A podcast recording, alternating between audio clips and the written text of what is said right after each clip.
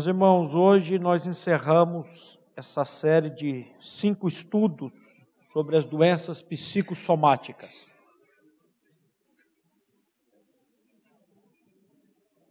Com esse texto, com esse título, Doenças Psicossomáticas, o Medo da Morte.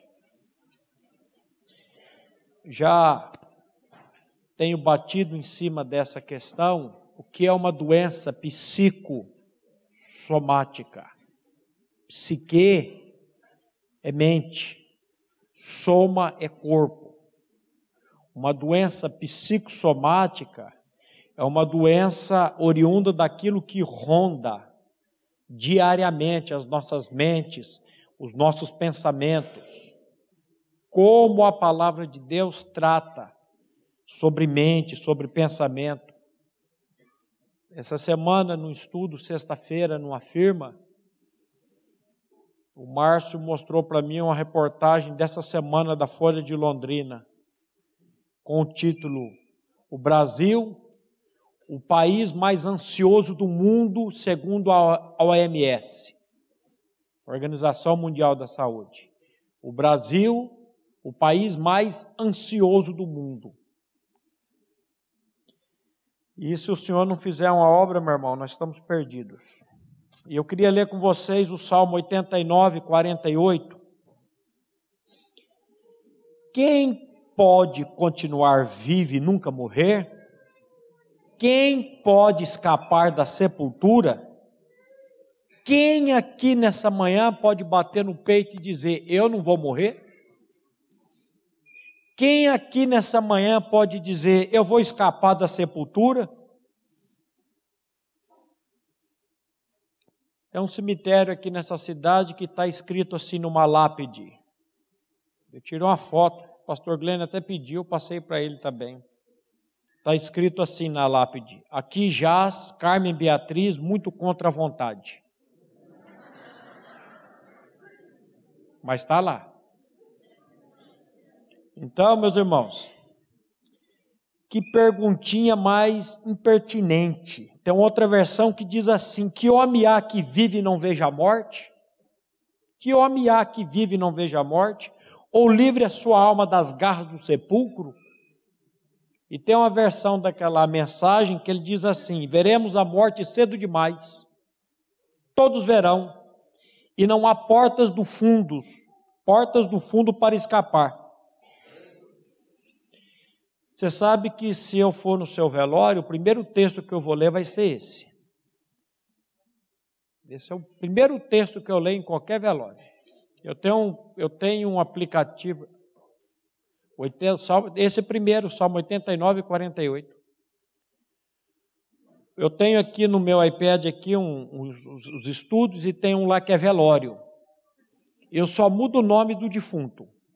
Quando eu faço, o último que eu fiz foi semana passada, Eliana dos Santos. Acho que a irmã dela está aqui. Eu tirei o último e coloquei. Agora está lá. Se o Edson bater com as botas dessa semana, eu tiro Eliana dos Santos e coloco o Edson. Esse é o primeiro texto que eu vou ler no seu velório. Depois eu vou ler Tiago 4,13, eu vou ler aquela parábola do moço rico, eu vou ler 1 João 5, Gálatas 2,20, eu vou evangelizar. Mas que textozinho complicado.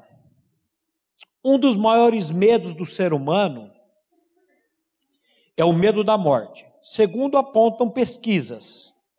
Esse medo terrível, infelizmente, tem aprisionado inúmeras pessoas não somente dos chamados descrentes ou ateus.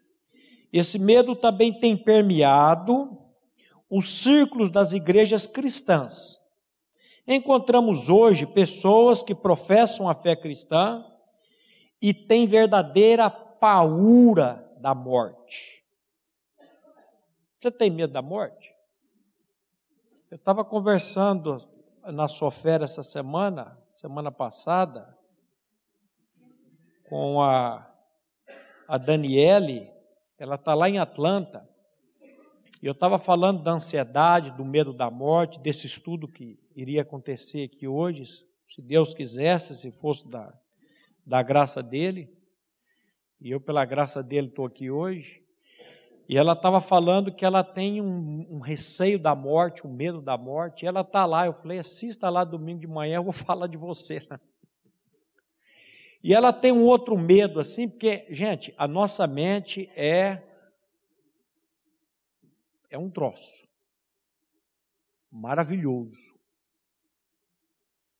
Por isso que é mente enferma, corpo doente.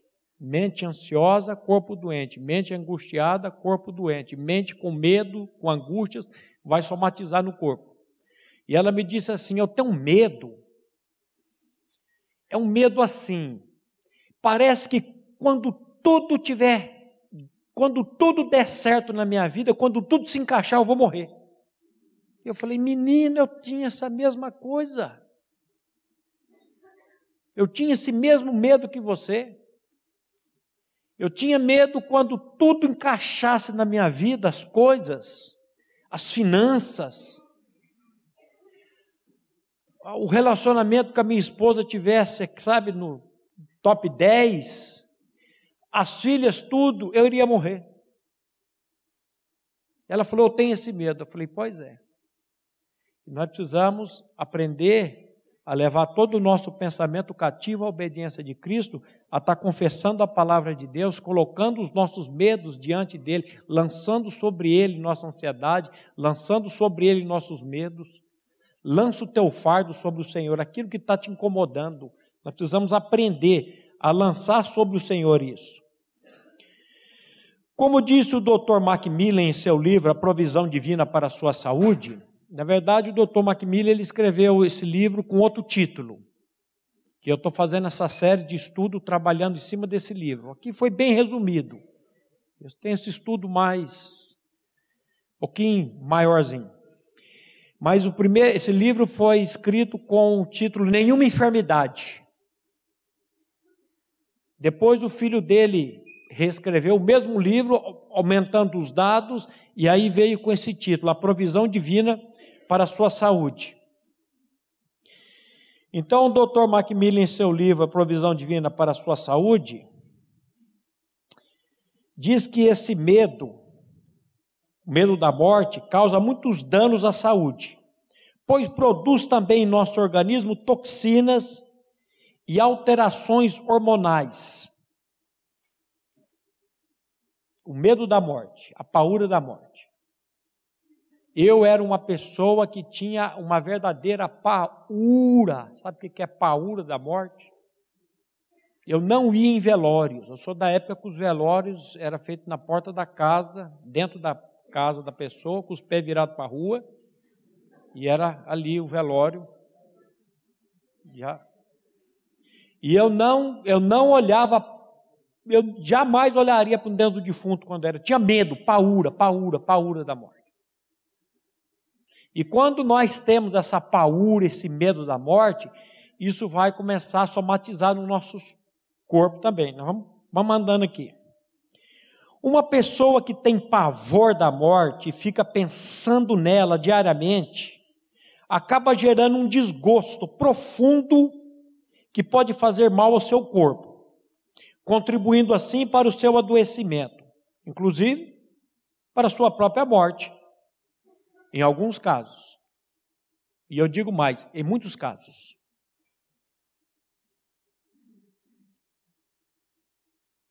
Eu tenho uma, uma, última pesquisa que até ia trazer aqui a falar, mas de uma, de uma mãe que o filho policial foi morto por bandido com vários tiros. E a mãe, quando chegou e viu o filho morto, ela caiu infartada. Adrenalina. Adrenalina é uma benção na hora certa. Se pessoas que vivem aprisionadas por esse medo fossem a um laboratório, olhassem o seu sangue, fizessem um teste laboratorial, elas constatariam uma variação hormonal pela produção de toxinas das glândulas pituitária, tireoide e adrenal. Gente, tudo começa no nosso cérebro.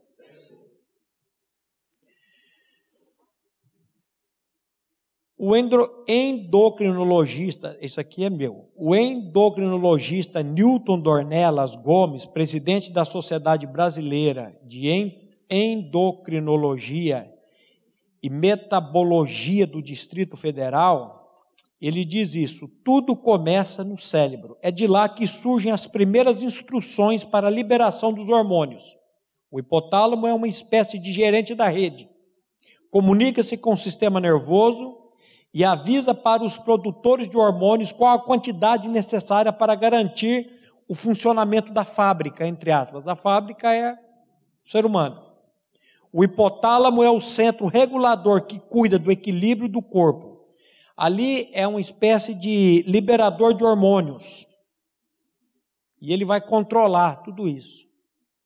E quando você está com medo, quando você está angustiado, quando você está ansioso, você desregula tudo. E meu irmão, eu vou dizer uma coisa para você: a morte é uma realidade na vida de cada um de nós, é ou não é? Você tem alguma dúvida? Eu ouvi há uns cinco anos atrás uma frase de um pastor anônimo que eu gosto de dizer também em velório. Quem sou eu? Quem é você? Uma encomenda que a parteira enviou para o coveiro e a qualquer minuto essa encomenda pode chegar. Isso é você e sou eu. Nós somos uma encomenda. Então a morte é uma realidade diária. Agora, esse medo, essa paura, faz com que o nosso organismo fique produzindo adrenalina, por exemplo. adrenalina, ela é uma bênção na hora certa. Você está entrando numa casa, vem dois pitbull, daqueles bem babando para cima de você. E quando você olha para aquela situação, o que acontece?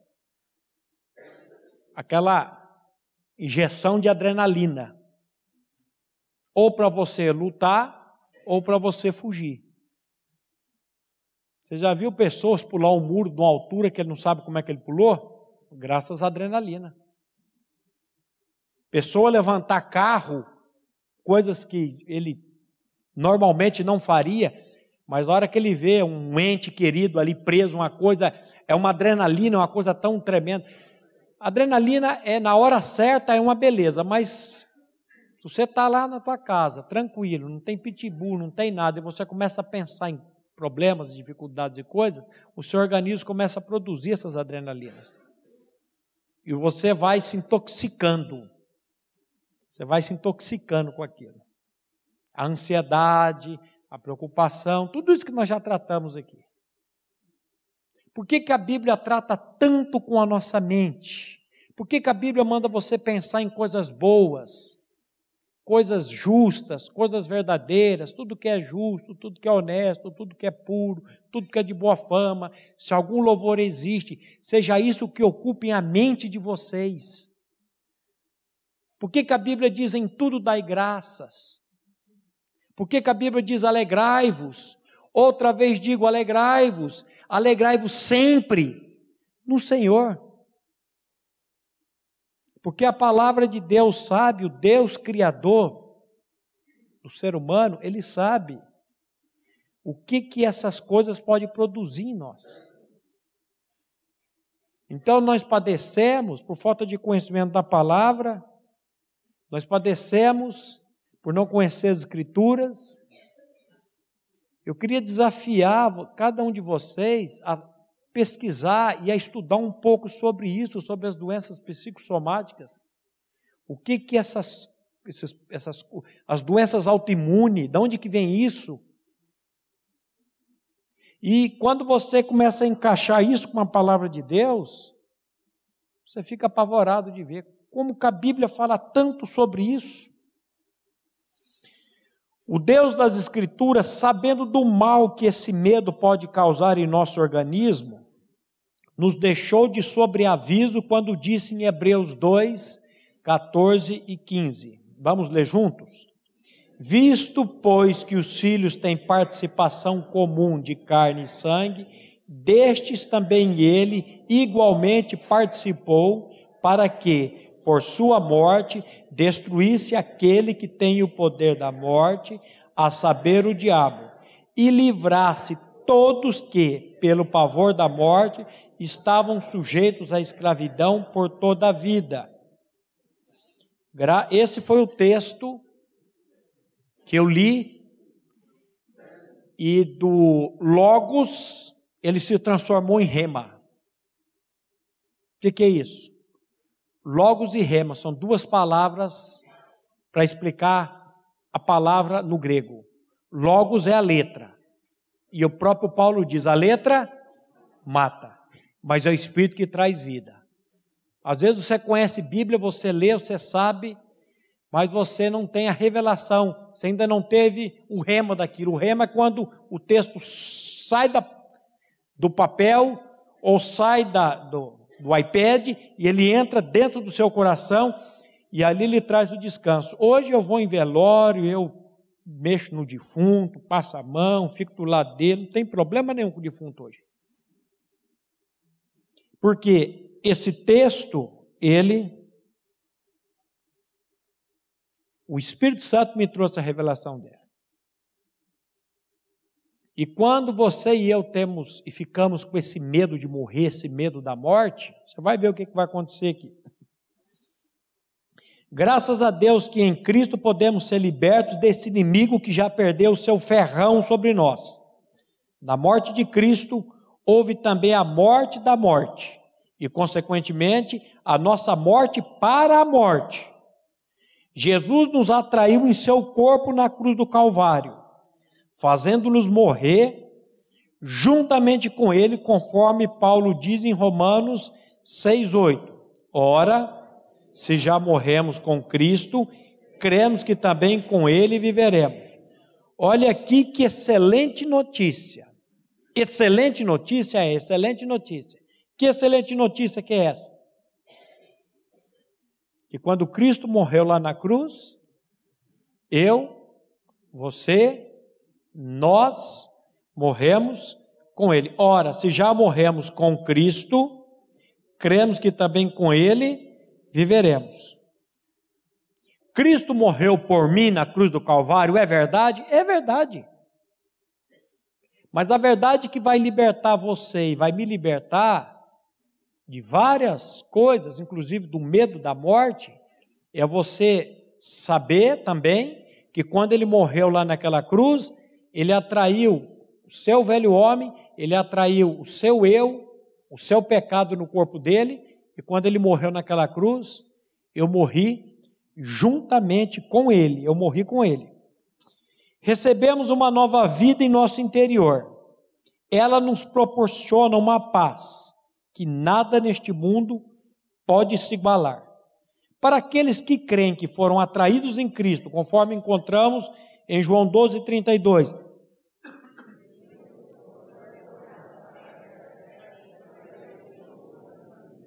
Isso é Jesus dizendo: E eu, quando for levantado da terra, atrairei todos a mim mesmo. O que que Cristo atraiu lá na cruz? Você, seu eu, o meu eu, o seu pecado, o meu pecado, foi atraído nele.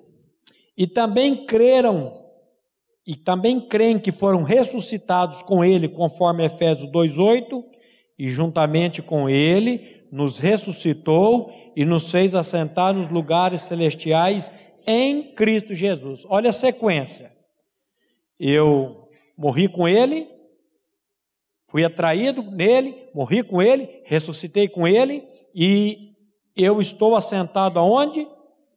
Nos lugares celestiais em Cristo Jesus. Isso é pela fé. Porque nesse exato momento eu estou aqui no templo da primeira igreja batista de Londrina, de pé, falando com os irmãos, com os irmãos que nos acompanham pela internet. Mas pela fé, e é questão de tempo, daqui a pouco eu saio daqui, mas eu pela fé já estou assentado nos lugares celestiais em Cristo Jesus.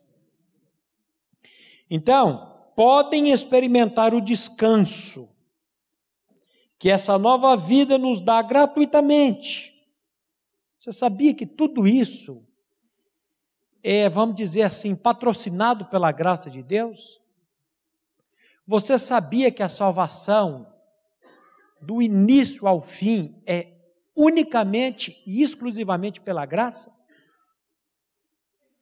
É só pela graça.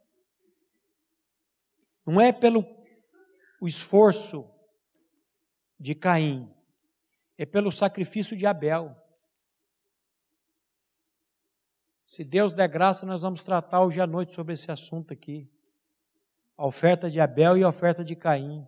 A oferta cruenta e a oferta incruenta. O que, que é isso? Com sangue sem sangue. Um que ser aceito por Deus pelos predicados, por tudo aquilo que ele fez o outro descobriu que só ia ser aceito por Deus olhando para o cordeiro, sacrificando o um animal e trazendo. Isso é graça. Se você está pensando que aquilo que você faz vai levar você para o reino dos céus, esqueça. O que vai levar você para o reino dos céus um dia e o que vai me levar para o reino dos céus um dia é a graça de Deus. Essa nova vida nos é dada gratuitamente, ou seja, quem crê que morreu e ressuscitou juntamente com Cristo, pode viver uma vida livre desse pavor chamado morte. Por que, que eu posso viver sem o medo da morte? Porque o autor da vida habita em mim. Porque o autor da vida está em mim. Ele vive em mim, por isso que eu posso viver sem medo da morte, porque Cristo vive em mim. Se eu tivesse numa igreja pentecostal, ia ser uma gritaeira de glória a Deus e aleluia.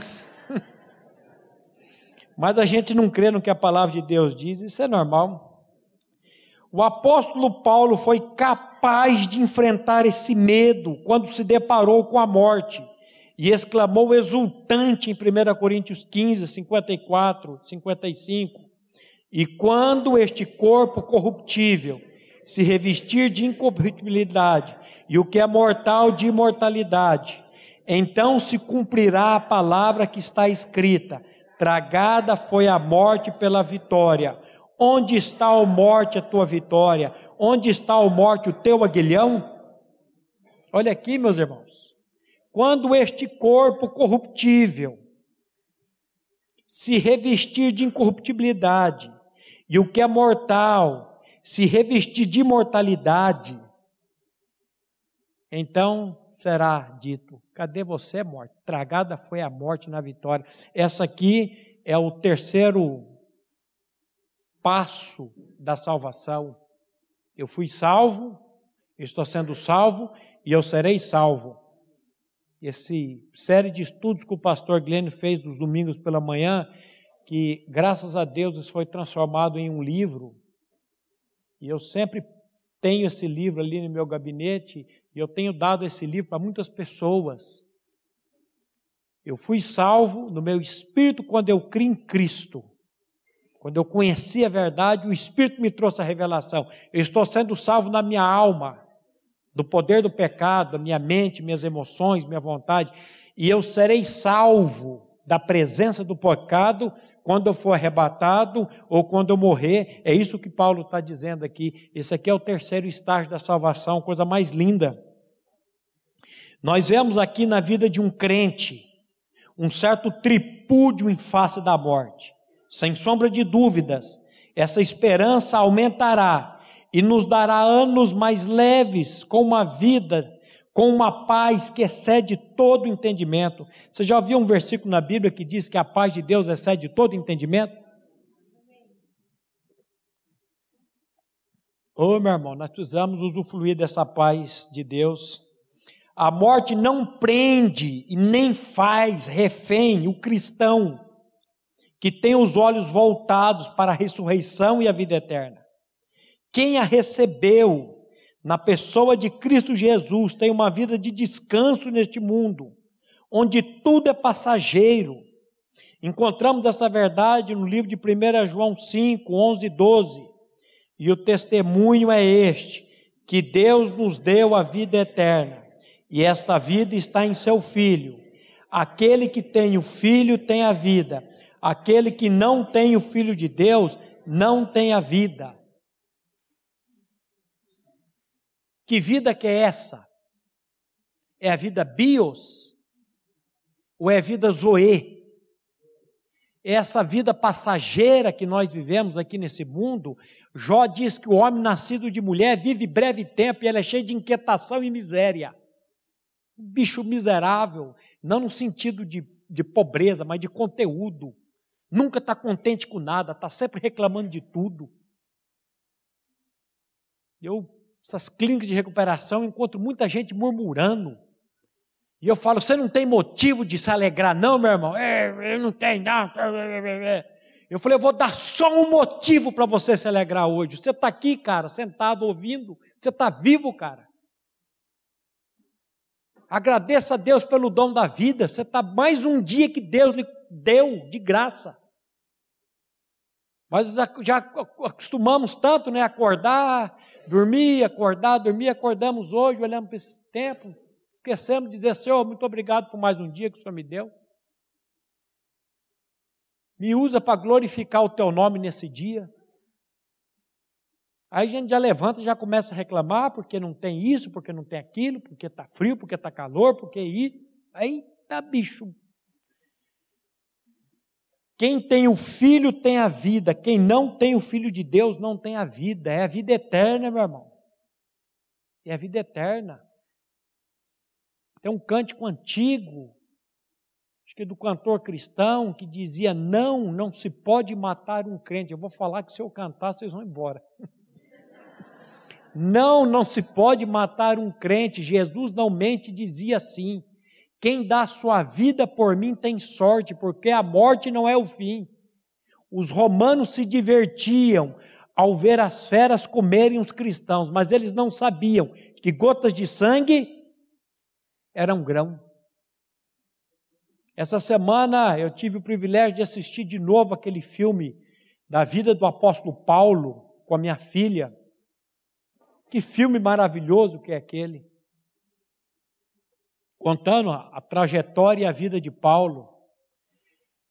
Quando aquele imperador, que a tradução do nome dele é Maurício, é Maurice, e ele persegue Paulo ali, ele tenta destruir Paulo, e ele começa a ver na vida de Paulo a vida de Cristo, ele começa a ficar constrangido com aquilo, e ele fala para Paulo: Você está falando de um reino? Que reino que você está falando, cara? Você está preso numa prisão, Olha aí, os seus seguidores estão morrendo. Ele virou para o Maurício e disse assim: O senhor já velejou? Já. Imagina o senhor no seu barco ali, no seu veleiro, e você enfia a mão no mar e você tira aquela mãozada de água do mar. A nossa vida é essa, é essa água que escorre das suas mãos. O reino que eu sirvo é o oceano. E quando ele vai para decapitação, gente, ali só não chora se não tiver coração mesmo. E vem aquele texto: combati o bom combate, encerrei a carreira e guardei a fé. E ele coloca a cabeça naquele e o carrasco ali, está todo mundo com dó de matar Paulo, porque Paulo pregou muito na cadeia, o ministério de Paulo na cadeia foi tremendo. Foi tremendo. A gente pensa que cristianismo é oba-oba. Paulo ele vai dizer na epístola final, ele vai dizer: todos me abandonaram, fiquei só. Os irmãos perderam a esperança em tudo, em Paulo. Gente, o que aconteceu? Aí Paulo diz: Mas que Deus não impute esse, esse pecado na vida deles, porque eu não estava só, o Senhor me assistiu em todas as minhas audiências, o Senhor estava comigo. Às vezes você fica aí todo, eu estou sozinho, estou triste, os filhos foram embora, o marido abandonou, e coisa, e não sei o quê. Isso é, mas eu tenho o Senhor. Ele disse: Eis que estou convosco todos os dias até a consumação dos séculos. O pesar ou viver pesaroso pode originar em nosso organismo muitas doenças. Pode não, vai causar. Não tenha dúvida quanto a isso. Para impedir as enfermidades maiores ou menores resultantes de um sentimento que experimentamos quando um ente querido morre, a Bíblia nos oferece um excelente consolo no capítulo 11 do Evangelho de João. Na cidade de Betânia moravam Lázaro e suas duas irmãs, Maria e Marta. Quando Lázaro ficou doente, Jesus foi chamado, porém, propositadamente atrasou sua chegada, pois queria ensinar ao povo sobre o caráter transitório do estado que chamamos morte. Quando Jesus começou a viagem a Betânia, disse aos seus discípulos que iria retirar Lázaro do seu sono. Os discípulos começaram a pensar que era ridículo fazer uma longa viagem para acordar um homem. Então Jesus lhes falou a única linguagem que eles poderiam entender, na sua imaturidade. Lázaro está morto. Chegando em Betânia, Jesus revelou a Marta, que pranteava o irmão, sobre o importante aspecto do estado que chamamos morte. Em João 11, 25 e 26. Disse-lhe Jesus: eu sou a ressurreição e a vida. Quem crê em mim, ainda que morra, viverá, e todo que vive e crê em mim não morrerá eternamente. Crês isto? Será que nós cremos nisso? Porque ela diz que cria. Só que quando Jesus falou, tira a pedra, falou, não faça isso que o defunto está fedendo. Ela não cria, não. Como poderia alguém acreditar que os cristãos nunca morrem?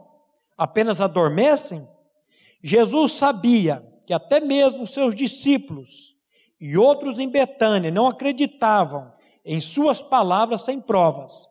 Um milhão de palavras vazias de homens não convenceriam ninguém, mas três palavras do Senhor fizeram a diferença. Lázaro, vem para fora. E lá veio Lázaro, uma prova viva de que não há existência horrível para os cristãos, uma existência que possa ser associada com a palavra morte. É apenas um sono, do qual só acordaremos mediante o chamado de Deus. Assim entendemos a razão pela qual os cristãos mudaram o nome de seus túmulos para câmaras de dormir. A palavra cemitério vem do grego koimeterion, que significa câmara de dormir. Sabe o que, que eu tenho ali no Parque das Oliveiras? Um flatzinho. Está lá. Está lá. A qualquer minuto eu posso ir para lá. É uma câmarazinha de dormir. Quando Jesus disse aquelas pessoas que velavam pela filha de, de Jairo, em Lucas 8, 52, a parte B, não choreis, ela não está morta, mas dorme. Eles o ridicularizaram. Novamente, Jesus queria provar como é falsa visão, sem esperança, que temos do estado que chamamos morte. Ele apenas tomou a mão da menina fria e sem sentidos e tirou do estado que ele chama sono. A Bíblia não usa a expressão morte para o cristão. A Bíblia usa a expressão sono, cochilo. O apóstolo Paulo entendeu muito bem o conceito novo que Jesus ensinou aos discípulos. Em 1 Coríntios capítulo 15, Paulo fala que todos que dormem serão acordados pelas trombetas do Senhor no dia da sua volta à terra. Paulo também escreveu aos cristãos da igreja, de outra igreja, que haviam sofrido a perda temporária de seus queridos. Olha só, haviam sofrido a perda temporária de seus entes queridos em 1 Tessalonicenses 4, 13 a 18. Não queremos, porém, irmãos, que sejais ignorantes com respeito aos que dormem, para que não vos entristecerdes como os demais que não têm esperança. Pois se cremos que Jesus morreu e ressuscitou, também Deus, mediante Jesus, trará em sua companhia os que dormem. Ora, ainda vos declaramos por palavra do Senhor isto: nós, os vivos, os que ficarmos até a vinda do Senhor, de modo algum precederemos os que dormem, porquanto o Senhor mesmo, dada a sua palavra de ordem, ouvida a voz do arcanjo e ressoada a trombeta de Deus, descerá dos céus, e os mortos em Cristo ressuscitarão primeiro. Depois nós, os vivos, os que ficarmos, seremos arrebatados juntamente com Ele entre as nuvens para o encontro do Senhor nos ares, e assim estaremos para sempre com o Senhor. Consolai-vos, pois, uns aos outros com essas palavras. Ô oh, meu irmão, tem esperança, meu irmão? Tem esperança? Eu não preciso ficar apavorado com a morte. Eu não preciso ficar apavorado com aquele ente querido que o Senhor levou, que a morte levou, com a permissão do Senhor, porque eu tenho esperança. E Paulo está dizendo para esses irmãos, eles que passaram por perseguição, muitas pessoas foram mortas por causa disso. Nesse filme, Paulo vai retratar muito isso.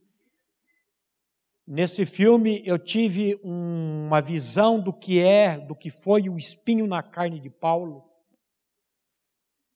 Eu já fiz um estudo sobre o espinho na carne de Paulo. Eles dão várias, mas esse filme retratou o que me trouxe um certo, é verdade. A, a vida de Paulo ali naquela prisão, ele lembrava das pessoas que ele matou, as pessoas que ele permitiu a morte, a, o próprio Estevão, e ali ele teve sonhos, pode ser um ataque do inimigo na mente dele, e ele sofre dentro daquela prisão, lembrando das coisas que ele fez antes de conhecer o Senhor. Eu falei: olha aqui uma boa explicação para o espinho na carne de Paulo. Ele sofreu. E é lindo quando ele é decapitado, ele vai se ele chega no céu e aquela primeira pessoa que ele tem um, ela vem de encontro com ele. Você sabe qual é o seu problema e o meu problema? É que você é um incrédulo e eu sou outro incrédulo. Porque eu acho que para uma pessoa ter esse encontro com Deus, ela tem que estar firme ali na palavra, proclamando a palavra, e nós não sabemos Duas semanas atrás, domingo retrasado à noite, eu saindo daqui, a irmã me chama para mim fazer uma visita a irmã dela que estava lá no Zona Sul, a Eliana dos Santos. Eu falei, amanhã, segunda-feira, eu vou lá dar um pulinho. Mas perguntei para ela, quem quer a visita? Você ou ela? Porque o pastor Glenn foi visitar um, um moribundo uns anos atrás no hospital, com a pedido da mulher, chegou lá, quando ele se apresentou para o paciente, pessoa doente, ele falou: Quem mandou o senhor vir aqui? Sua esposa pediu para vir aqui orar para ela. Não quero oração, não quero saber de Deus, não quero saber de Bíblia, eu quero ir para o inferno. Falou, meu irmão, me desculpe. Não vou dizer boa viagem para o senhor que não vai ser boa viagem, mas eu estou me retirando. Hoje eu não vou em hospital, não vou fazer visita sem saber se a pessoa quer visita, que eu posso chegar lá e dar sofrer. Quem quer visita, o seu ela? Eu quero, mas ela vai gostar muito de ver o senhor lá. Ela era crente, ela está desviada. Ah, está desviada. Esse negócio de desviada eu não consigo engolir esse troço de desviada. Mas vamos lá. Então tá. Olha, ela fumante a vida toda, filho não é casada, sabe? Quer dizer, está com a vida toda embaralhada. Cheguei lá no hospital, tudo bom, minha irmã? Ela virou, senhor pastor? Eu falei, sou, meio novo. Saí do forno faz seis meses, mas sou. Queria ler um texto da palavra para você. O senhor é meu pastor, e aí ela re, re, falou o texto inteirinho, até o final. E eu, quando eu vou ao hospital, eu, eu procuro não falar sobre morte, mas naquele dia eu falei só sobre a morte. Eu queria falar do versículo 4 com você. Ainda que eu ande ou andasse pelo vale da sombra da morte, eu não terei medo algum, porque tu estás comigo. E Eliana, não é estás comigo, não, é estás em mim. Cristo precisa habitar em você, meu irmão. Eu não quero saber do teu passado, eu, não quero, eu quero saber de uma coisa. Nós temos o evangelho da graça que Cristo pode fazer uma obra na sua vida e habitar dentro de você. E preguei o evangelho para ela. Eu falei: Você confessa uma palavra aqui comigo? Ela falou: Confesso, então vamos confessar aqui. Eu falo, você repete. Eu, ela repetiu: Eu estou crucificada com Cristo e vivo não mais eu, mas Cristo vive em mim. Espírito Santo de Deus, Espírito Santo de Deus, revela essa verdade no meu coração. Em nome de Jesus, amém. Amém. Fiz mais uma oração com ela. O médico já estava esperando, que ela estava muito ruim a respiração. Eu saí dali, ela foi para a UTI, foi entubada e na madrugada, na segunda-feira, cheguei aqui nove e meia, já estavam as mensagens, liguei para Eliane, para Marta, ela estava lá na SESC lá. Ô oh, pastor do céu, minha irmã morreu, o senhor não pôde ir lá, o senhor não conseguiu ir lá, o senhor tinha que ter ido lá. Parece que é eu que vou salvar ela, né? Parece que Deus precisa do pastor Glenn, do pastor Érico, do pastor Maurício, do, do pastor para salvar. Deus usa um, uma freira, ele usa qualquer coisa lá, usa um. um, um ixi. Ei, pastor, Pera, pera, pera, pera aí. Quem disse? Quem disse que eu não fui lá? O senhor foi? Claro que eu fui, eu não disse que eu ia. Fui lá. Aí comecei, contei a história para ela, do Salmo 23, da proclamação da palavra. Ah, pastor, agora eu estou chorando, mas é de alegria. E eu tive a oportunidade de ir lá na SES fazer o velório dela. E antigamente eu falava 15, 20 minutos em velório, agora é de 50 minutos para no mínimo 50 minutos. Eu já chego mais cedo, em vez de ficar lá o povo conversando, ó, vamos reunir o povo aí, vamos falar da palavra. E comecei com o Salmo 89, 48. Quem pode viver? E eu peço para Deus para me apontar para algumas pessoas no velório. E eu falei, hoje é a Eliana que está aqui, minha irmã, amanhã pode ser você.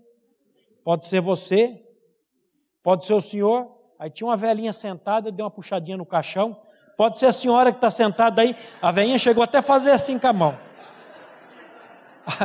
Aí eu disse: pode ser eu, pode ser eu. Quem disse que eu vou terminar de dar essa mensagem aqui? Pode ser que eu caia dura aqui agora? Agora eu quero saber de uma coisa: como é que está a tua vida com Deus? Porque a Bíblia diz: prepara-te para te encontrares com o Senhor teu Deus. E ali, meu irmão, é a palavra pregar o evangelho.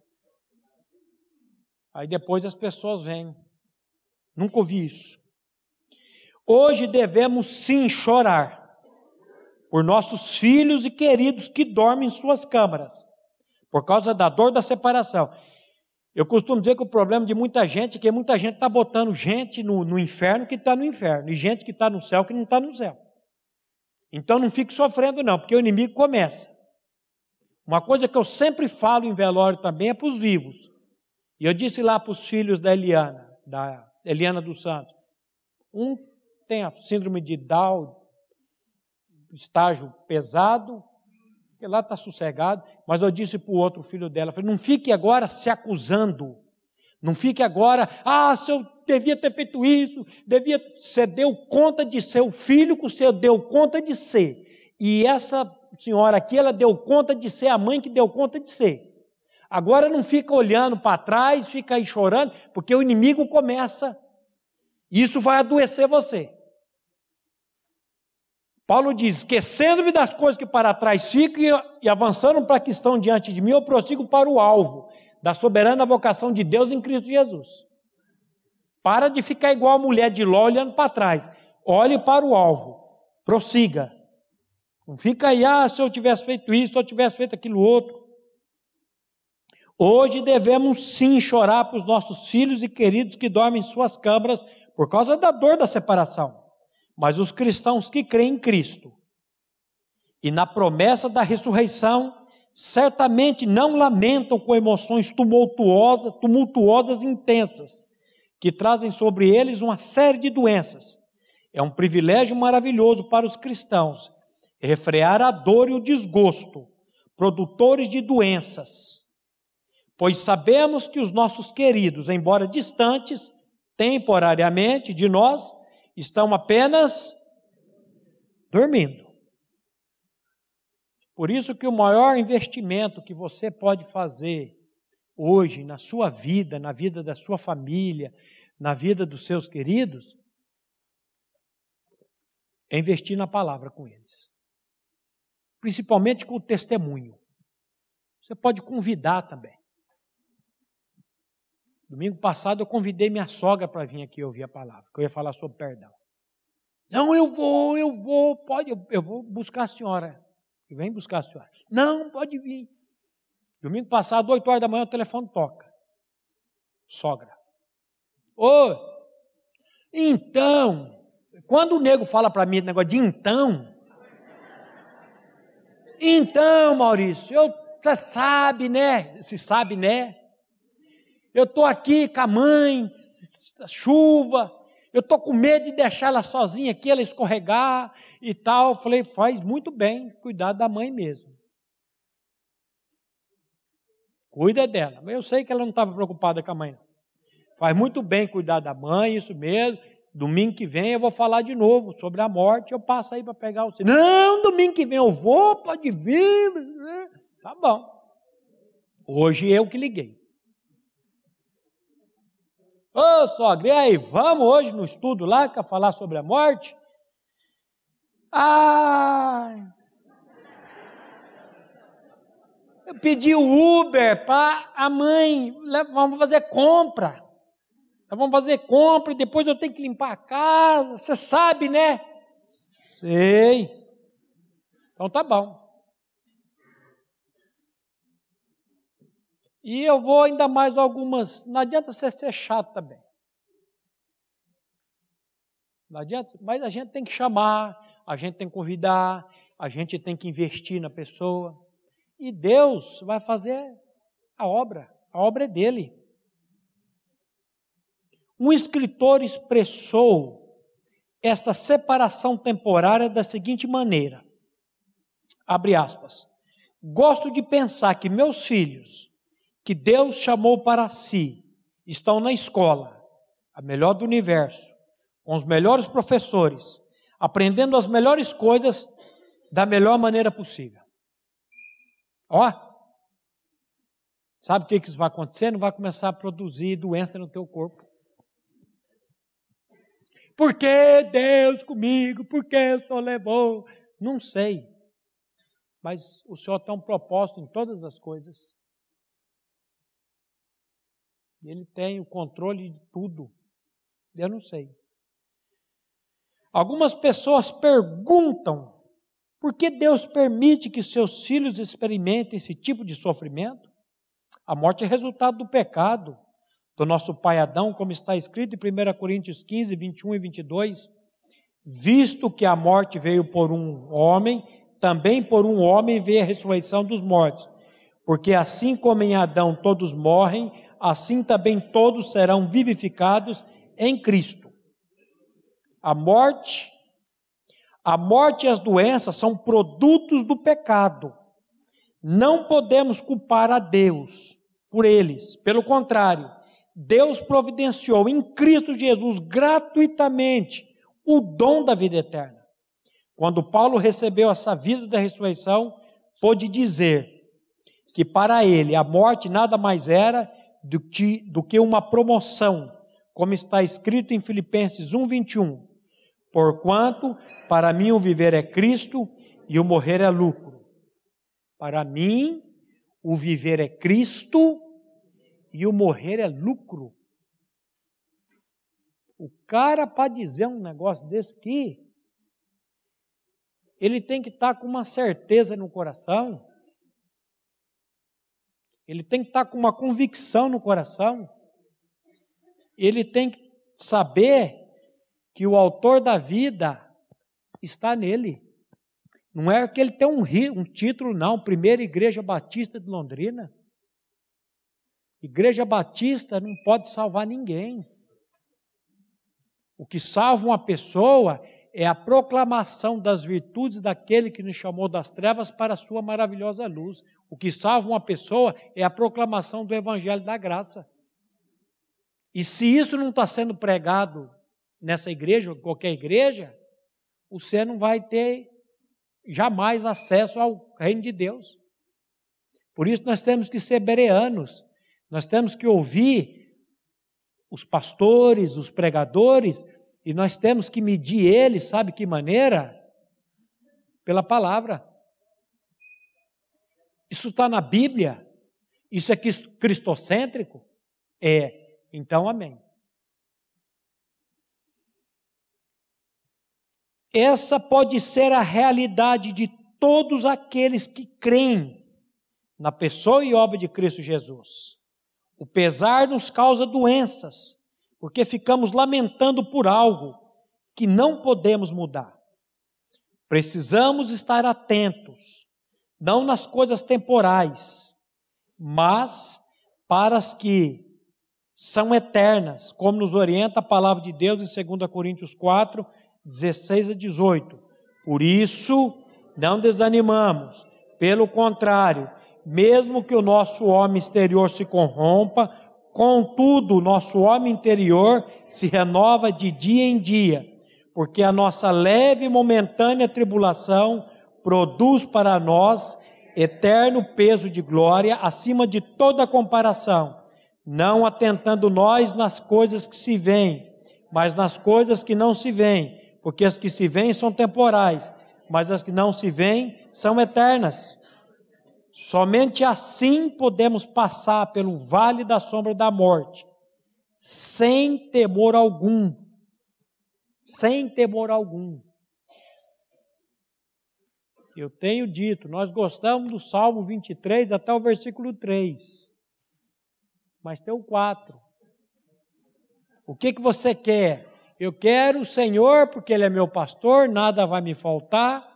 Ele me faz deitar em pastos verdejantes, Ele vai me guiar águas de tranquilas ou de refrigério, e Ele vai de lambuja refrigerar minha alma.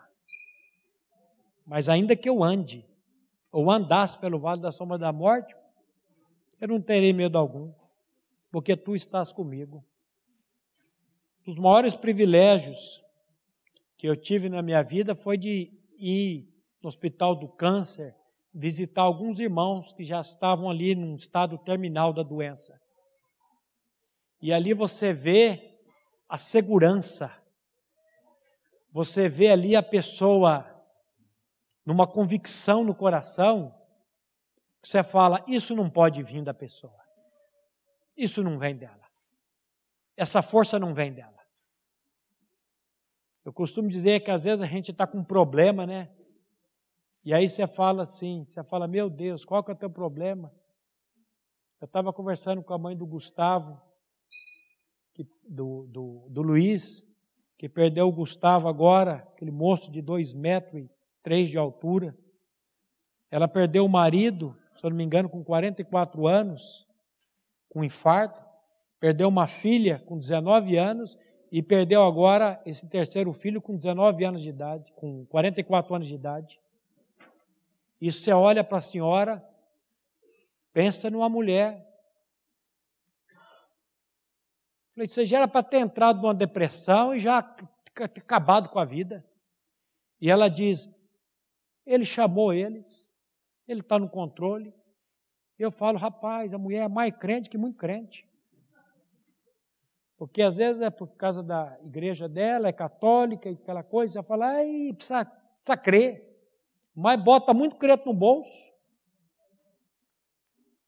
Quando eu fui visitar a Edinal Vadinha, que também era viúva já há muitos anos, com a Cauana, menina de 15 anos na época, com aquele câncer, eu fui lá orar com ela e falar da palavra com ela, e ela numa, numa segurança, numa paz, e aí eu não presto, né, já para cutucar, já falei, e tua filha, como é que vai ficar se você for? Isso é coisa de falar para uma pessoa? Sabe o que eu queria ver? Se era do coração mesmo, se era de Deus. Ela virou e falou assim, ela está na mão do Pai. Ele vai cuidar dela. Vai usar pessoas, mas quem vai cuidar dela é ele. Ixi, o que, você fala para uma pessoa dessa? Uma segurança dessa? O Júlio, quando fui visitar o Samuel, eu me lembro do Samuelzinho no caixãozinho aqui, e eu aqui olhando para aquele corpinho. Três aninhos dentro do caixão aqui, bem aqui.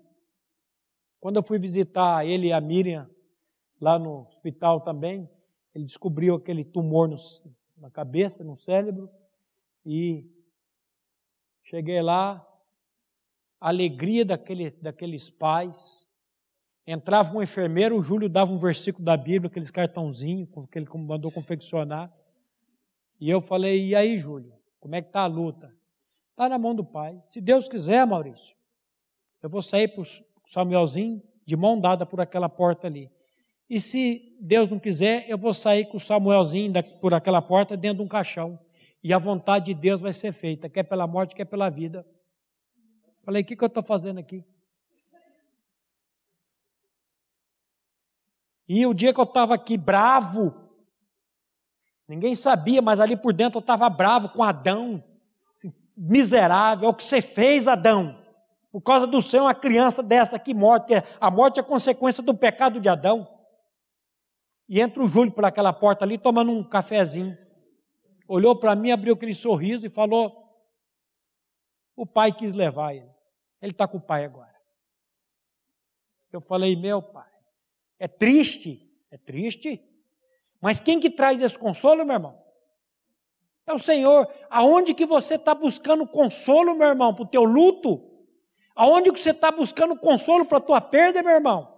O consolo está numa pessoa. Tem gente que quando passa pela morte não consegue, fica enroscada na garganta, ele não consegue digerir aquilo, fica ali revoltado com Deus, revoltado com o pastor, revoltado com todo mundo. Eu estava falando com a irmã Esther aqui agora, que perdeu o filho, domingo passado eu abracei ela ali, e eu falei, como é que você está, minha irmã? Ela falou, aquela dor que estava aqui está passando. E tem o tempo sim, nós temos que chorar sim, tem o tempo. Mas o Senhor está aí para tirar isso da gente, para a gente não ficar sofrendo com isso. Somente assim podemos passar pelo vale da sombra da morte sem temor algum, sabendo que o Senhor está conosco e em nós, e em nós, e em meio às aflições e tribulações dessa vida. Eu gosto de Jesus, que Jesus não é como esses picaretas da, da religião, que diz assim: vem aqui para a minha igreja e você vai resolver todos os seus problemas. Vem aqui para a minha igreja e você vai ser feliz. Jesus diz: no mundo vocês vão ter tribulações, no mundo vocês vão ter aflições, no mundo vocês vão ter sofrimento, mas tenham de bom ânimo, porque eu venci o mundo e eu estou habitando em vocês. Não fiquem desanimados. Meu irmão, para onde que nós estamos olhando? Lembra quando Paulo diz lá para os irmãos da igreja de Roma? Porque se vivemos, para o Senhor vivemos, e se morremos, para o Senhor morremos. Quer vivamos, quer morramos, somos do Senhor. De quem que você é, de quem que nós somos? Se eu vivo, sou para Ele, se eu morro, sou para Ele. Meus irmãos, lembre-se, a Bíblia diz: se Deus é por nós, quem será contra nós? A Ele, meu irmão, a Ele seja dada toda a glória eternamente. Amém. A Livraria PIB Londrina procura selecionar cuidadosamente seus títulos e autores a fim de oferecer um conteúdo alinhado com o Evangelho de Jesus Cristo. Bíblias, livros de teologia, devocionais, literatura infantil, biografias, comentários bíblicos e muito mais. Dispomos também de um acervo de CDs e DVDs das mais de 5 mil mensagens ministradas na primeira Igreja Batista em Londrina. Visite a Livraria PIB Londrina e conheça ainda mais. Livraria PIB Londrina, de segunda a sexta, das 13h30 às 18 horas. Endereço na Avenida Paraná, 76A, próximo ao Calçadão, bem no centro de Londrina. Ligue para 3372 8921 ou acesse o site www.livrariapiblondrina.com.br.